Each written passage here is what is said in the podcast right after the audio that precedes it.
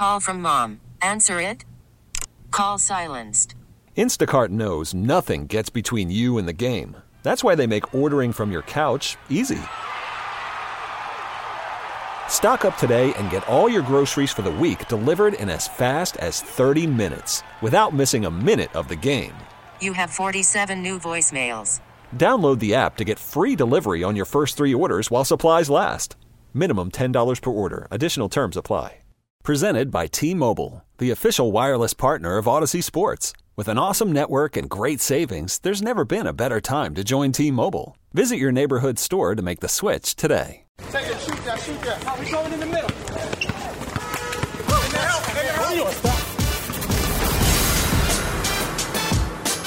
Welcome to City Game, your Brooklyn Nets podcast on W F A N and radio dot com. Here's your host, Steve Lichtenstein.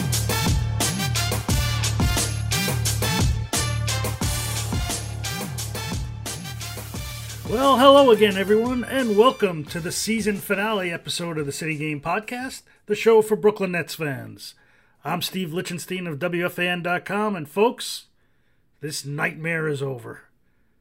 This Nets season that was never about this season came to a merciful end on Sunday with a third blowout loss to the Raptors in the four-game sweep. Finally, now we get to focus on the business at hand. And that's how to get this team to the point where we can talk about this coming year.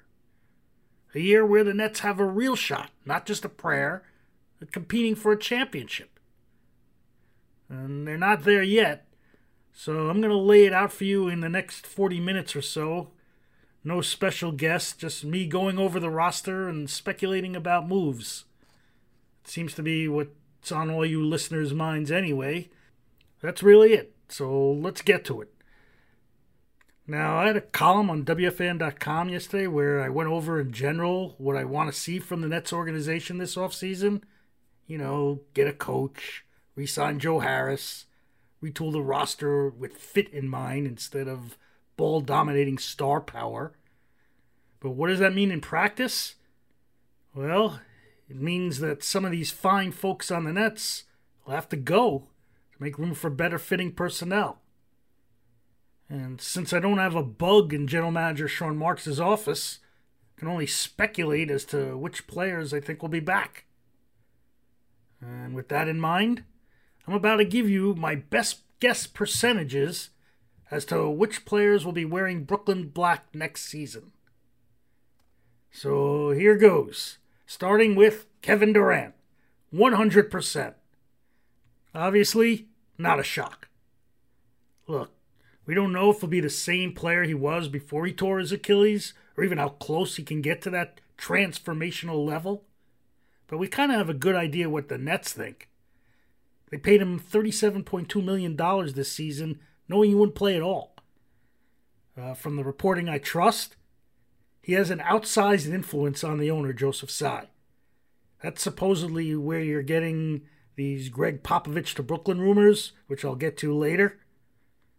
You know, K D's known to be a basketball junkie, and he's not going to fool around with a coach he doesn't trust. He'll also be on the front lines recruiting players to come here, or is that called tampering? Anyway, yeah, obviously he'll be back. So let's move on. Kyrie Irving, also one hundred percent. Say what you will about his controversies, but he's a genius on the court and one of the biggest reasons K D chose Brooklyn over Manhattan. Again, the only question mark I have for next season, you know, should be his health, which is why I don't understand all the folks who want the Nets to gut their depth to chase a superfluous third star like Washington's Bradley Beal. In any event, K D and Kyrie agree to be tied together for at least the next two years. Neither's going anywhere. As for the third wheel of last year's clean sweep, DeAndre Jordan. ninety-eight percent. Look, I get that Nets fans feel he's kind of like the little brother who's been forced to tag along. But in this case, the two stars really do like him. And for all my complaints about what I call Jordan's selective efforts, he did deserve to be starting at the end there. Jared Allen, were you watching the games? So many times where Kenny Atkinson you know, was forced to play Jordan like twenty minutes in a row, you know, the second half, because Allen couldn't be trusted. The disparity in play was that wide. So why am I knocking off that two percent there? Because the Nets will have to give to get in any trade. And if push came to shove, I can see K D and Kyrie going to Jordan saying, look, you know, we got you paid, but we need this guy. Take your money, coast to retirement. Now, you know, if there aren't many teams looking to add a thirty-two-year-old center who will be making ten million dollars a year for the next three years, so it's remote. two percent remote. Moving on, the numbers have a huge drop-off from here. But I'm going next with Nick Claxton, eighty-five percent. Why so high for a guy who barely played? Because his skill set is in demand. You just don't find six foot eleven guys like that growing on trees. I know it's an unfair comparison that I keep making, but Claxton could conceivably develop into a Chris Bosh type. He's got to get stronger and refine his three-point shot, but the tools are there. He's also signed to a cheap contract for the next two years, and the Nets need guys on cheap contracts. Of course, if I'm the Wizards, or any team really, I'm asking for Claxton alongside Caris LeVert and picks just to even discuss Beal. You think Dzanan Musa, Rodions Kurucs, and Timothé Luwawu-Cabarrot are getting you anything good? Fat chance. However, since I'm hoping Mark's moves past the stargazing, maybe Claxton can be retained. Next up, Caris LeVert, seventy-five percent. For the restart, I wrote that LeVert had nothing to prove in the bubble. I mean, did we really learn anything we didn't see from him before? Yet folks still aren't convinced he can be the Nets' third star, as if that's his only value. To me, the only way the Nets deal him is if they're convinced he doesn't fit in the plan. And that would be a bad decision, in my opinion. I heard that Stan Van Gundy preempted my comparison of LeVert with Lou Williams during his Game four broadcast. Guess that's why Stan's getting rave reviews.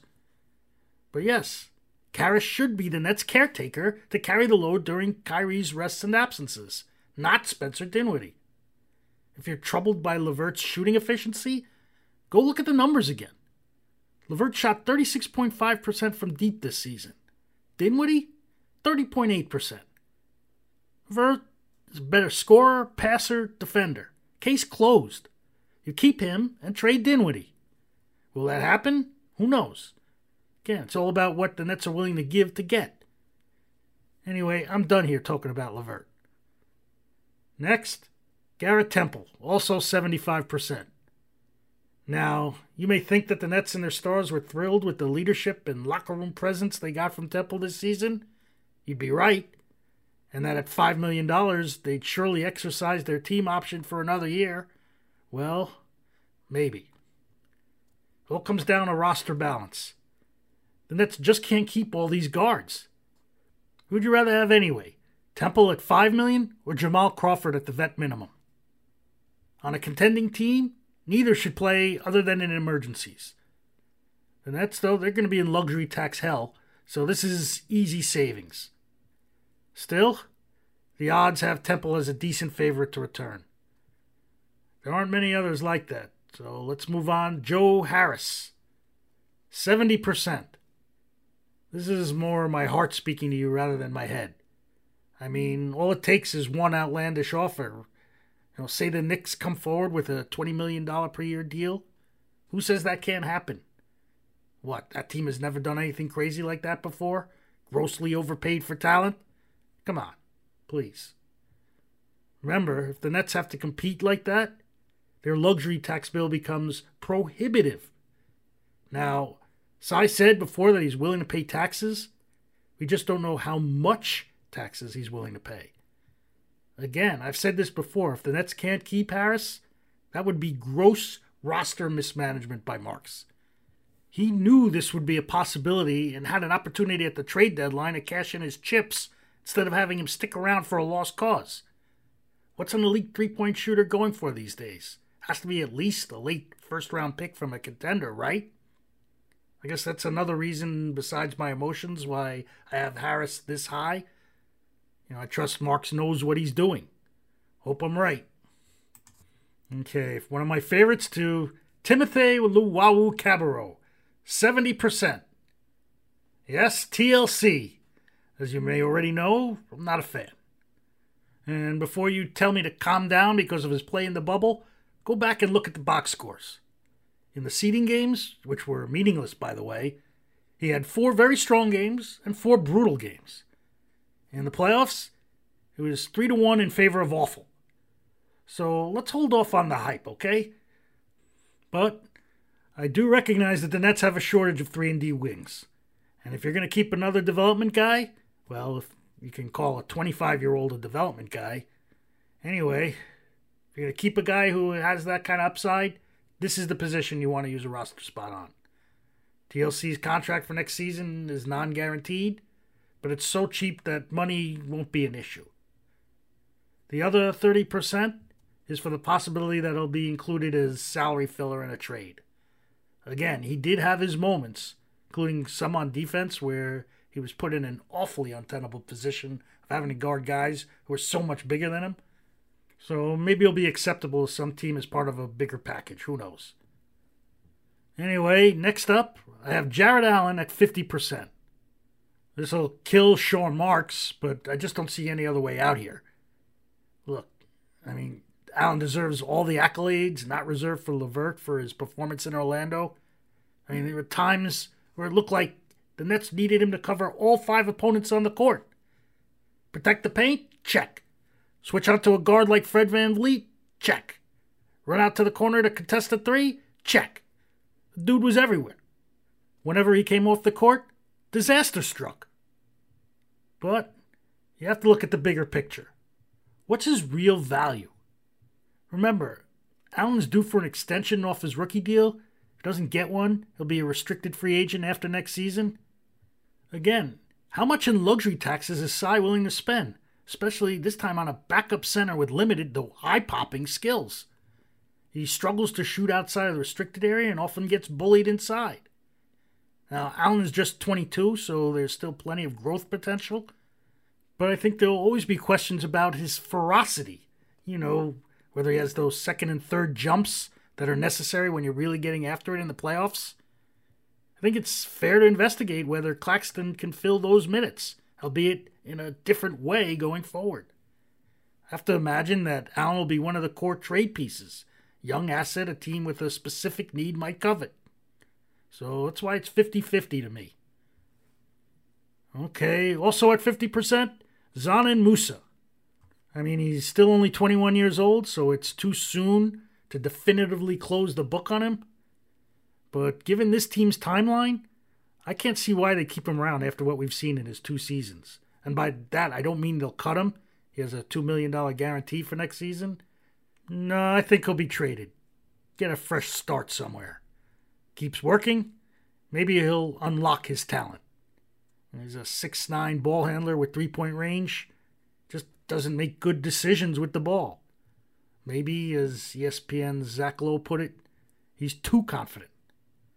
I thought he had a great opportunity to take a leap forward in the bubble. I really did. It didn't happen. And I doubt anything's going to change in the next two years, which is why I see it as fifty-fifty that he'll be dealt.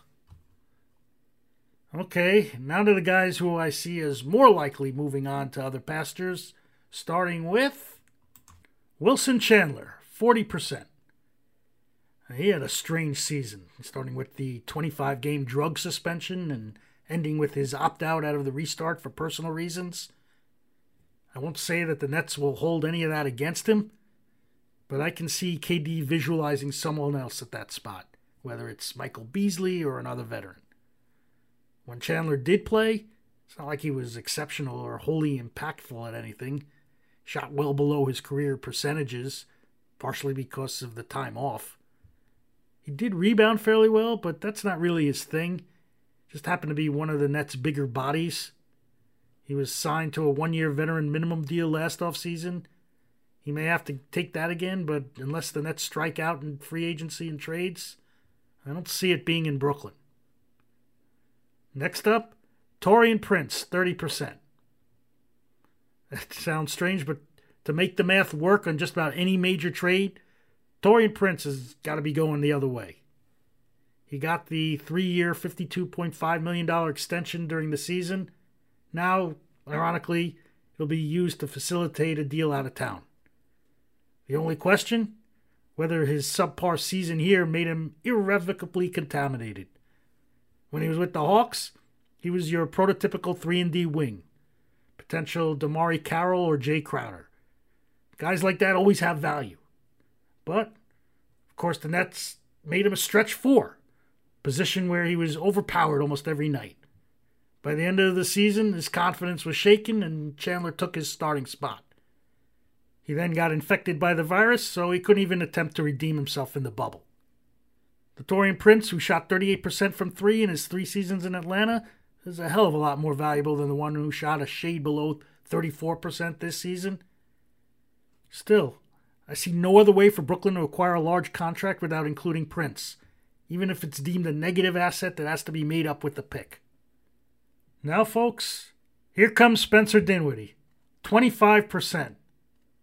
Sorry about that, just not enough basketballs to go around. You have K D, Kyrie, and Caris to play pick and roll and one-on-one. Spencer is fine at that, but he's more of an elite straight-line driver rather than a playmaker. He's terrible at pull-up threes. twenty-seven point seven percent on those this season, according to N B A dot com. And his passing? Ugh. How many of his lobs to Jordan were mistimed or went awry? Defensively? Eh. On top of that, Dinwiddie's surely looking to opt out of his contract next season and become an unrestricted free agent. And believe me, this guy knows what he's worth. The time to deal him is this offseason, when his eleven point four million dollars salary won't be considered onerous. I have some thoughts about that later. But finally, Rodions Kurucs, twenty percent. So I think Jacques Vaughn's rotation in Game four said quite a bit. He didn't even have Rodi replace T L C in the first quarter at the four, despite the already ridiculous size differential with Toronto. Vaughn went with four guards, with Temple at the four. That Rodi played at all was probably because Vaughn's other options for Allen's rest period were G-Leaguers Dante Hall and Justin Anderson. Of course, that strategy went about as well as you'd expect. Just to say the Nets got creamed. In any event, there are other reasons to believe that Kurucs is on the outs in Brooklyn, particularly his legal troubles stemming from his arrest last year for allegedly assaulting his girlfriend. This seems to be proceeding at a snail's pace, with no trial date even set yet. Kurucs never commented on it, but it's fair to wonder whether it was a distraction to him this season. Never found that consistent energy button that made him so intriguing as a rookie last season. Seemed hesitant on the court, unsure of whether to shoot or drive. And then no matter which one he chose, it was often too late. Posted the league's third highest turnover percentage for players with over forty-five games played, behind only Dwight Howard and Andre Drummond. He shot it okay in the regular season, but missed all eight of his three-point attempts against Toronto when the game was speeded up. His upcoming salary is guaranteed, but I'm guessing the Nets will consider eating it if they can't trade him. So that takes care of the roster prior to the restart. As for the Nets bubble substitute, that's a tougher call. Would they like to retain guys like Crawford and Tyler Johnson? Probably, if it's for the minimum. I guess that Crawford is more likely to accept that because, you know, he's forty.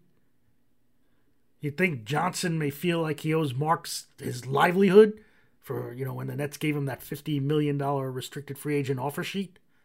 But I'm not sure if he feels that now is the time to pay it back. Hall and Anderson? They're strictly G-Leaguers at this stage. Lance Thomas looked like he was done playing basketball at this level. From what I gather, Jeremiah Martin is still covered by his two-way deal, while Chris Chiozza will be a restricted free agent. And let's just say I'm no longer concerned that Chiozza will be receiving an outsized offer sheet after watching him play in Orlando. Okay, so where do I think the Nets should go from here? You know I'm against gutting the team's depth for Beal. The Nets do not need another ball-dominant scorer who does little else. As I wrote in the W F N dot com article, this team lacks defenders, especially at the forward positions. Now, a real stretch four who can actually shoot would be nice.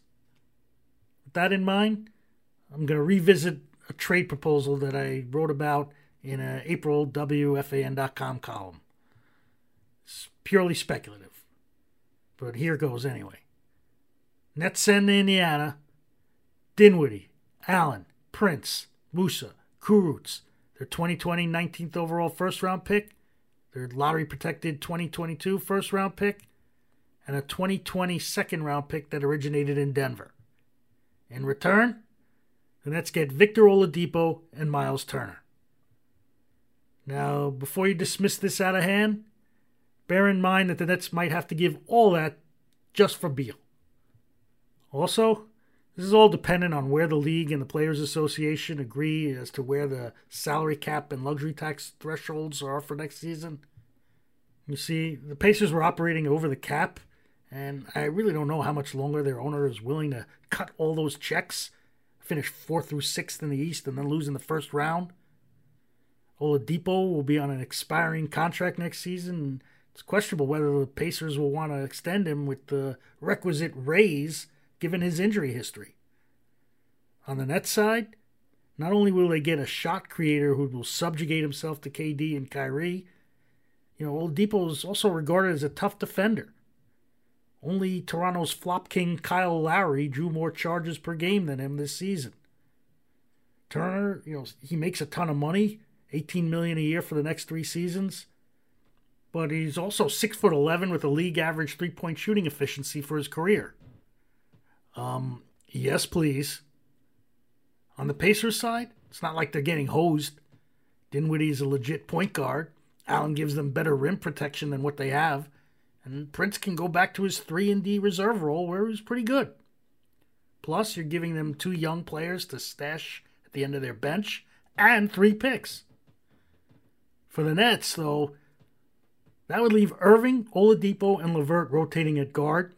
Harris and T L C at the other wing, K D and free agent X, who we'll get to in a minute, at the four, and Jordan, Turner, and Claxton manning the middle. That's a pretty good rotation, and it has the added benefit of being malleable. Need to play big? Turner and Jordan probably can coexist on the floor with K D moved to small forward. I don't know. I see this trade as a win-win. Now, to supplement that rotation, Nets will be armed only with two exceptions because of the luxury tax rules. The taxpayer mid-level exception, it's expected to be just south of six million dollars a year, and the veterans minimum exception. It's not a lot to go on. So what they should be looking for is ring chasers. Guys who maybe cashed in on earlier deals who might take less for the chance to compete deep in the playoffs. Take Paul Millsap, for instance. He's earned like one hundred eighty-three million dollars in his N B A career, and he'll turn thirty-six years old next season. Sure, he can stay in Denver with a really good team, but where are they compared to other teams in the West? They're about to be bounced in the first round. Come to Brooklyn, though, and the path to the finals should be easier. Not easy, easier. Of course, a lot of who goes where boils down to relationships, and I'm not aware of who is or isn't in K D's or Kyrie's circle.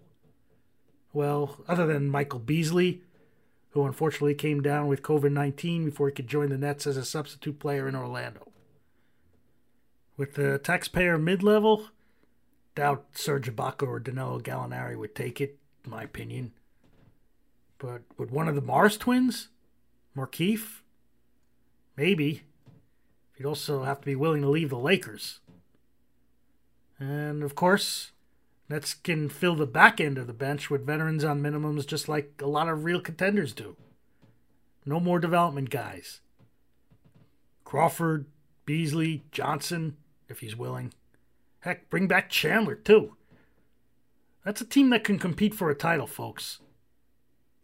So that's about as extensive a breakdown as you'll find on where the Nets should look to be come training camp, whenever that'll be. But, oh wait, I did forget something. The coach! Of course, I have a take on this whole situation. You know, after that Shams report in The Athletic on the Nets' interest in Popovich. I'm not sure if there's anything new there. You can go back a few episodes in the W F A N dot com archive and listen to my interview with Stephan Bondi of the Daily News. Seemed to think then that Tsai was preparing to go for it. But I don't know anyone who thinks this will work out. I mean, a lot has to happen before Brooklyn can secure Popovich's services. I mean, he does have another year on his contract with the Spurs. So, you know, they have to get San Antonio's permission to talk to him. They have to convince Pop to leave a place where he's absolutely adored for five championships. They have to agree on all contract terms. Then they'll have to negotiate fair compensation with San Antonio management. Remember, the Nets even got two second-round picks from Milwaukee for Jason Kidd. Doc Rivers cost the Clippers a one. And I think you have to start there for Pop, which would mean at least one less asset for Marks to use on roster management. Me? I'm sticking to my guns with Ty Lue. He's, he's the right fit at this time, in my opinion. Even though I'll swear that this is the best job for him, yes, better than Philadelphia or New Orleans, I do worry that this Popovich infatuation will make Lou turn to those other opportunities. Shams said that the Nets want to complete the search in a month. That may be too late. Look, this Pop to Brooklyn rumor is easy to dismiss. However, I, I do wonder who leaked this. I mean, doubt it came from Brooklyn, who seems to be pushing Vaughn at every opportunity. Oftentimes this stuff comes from agents. Now, was that Shams' source? I don't know. I, I do know that there's no salary cap for coaches, so this is an area where size net worth can be useful.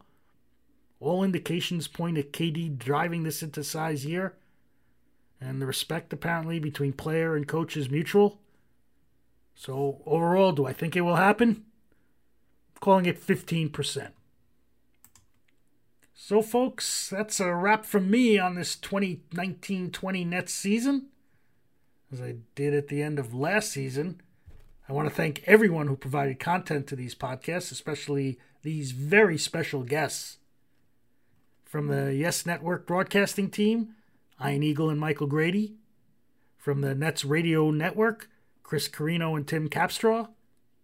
From the New York Daily Newspapers, Greg Logan of Newsday, Brian Lewis of the New York Post, and Stephan Bondi of the Daily News.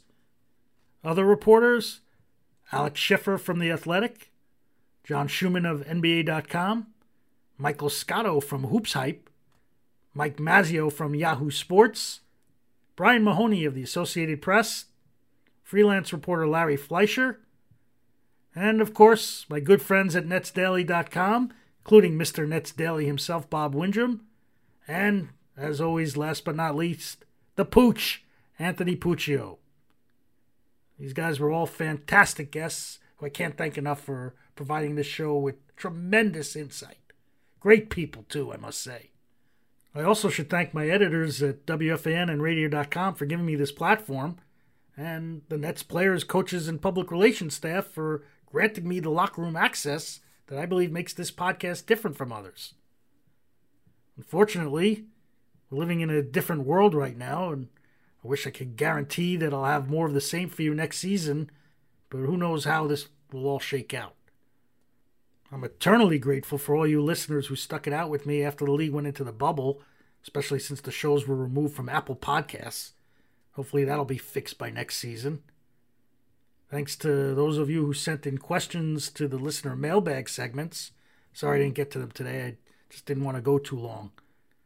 However, I do believe I answered everyone's questions somewhere in this rant. Is that okay? Corey Cantor at C B C seven two seven, Morris at Real J A S M O C, Eddie Limage, and K V N K S T O at B K Runs New York. Seriously, you know, thank you all. So please, everyone, stay safe out there.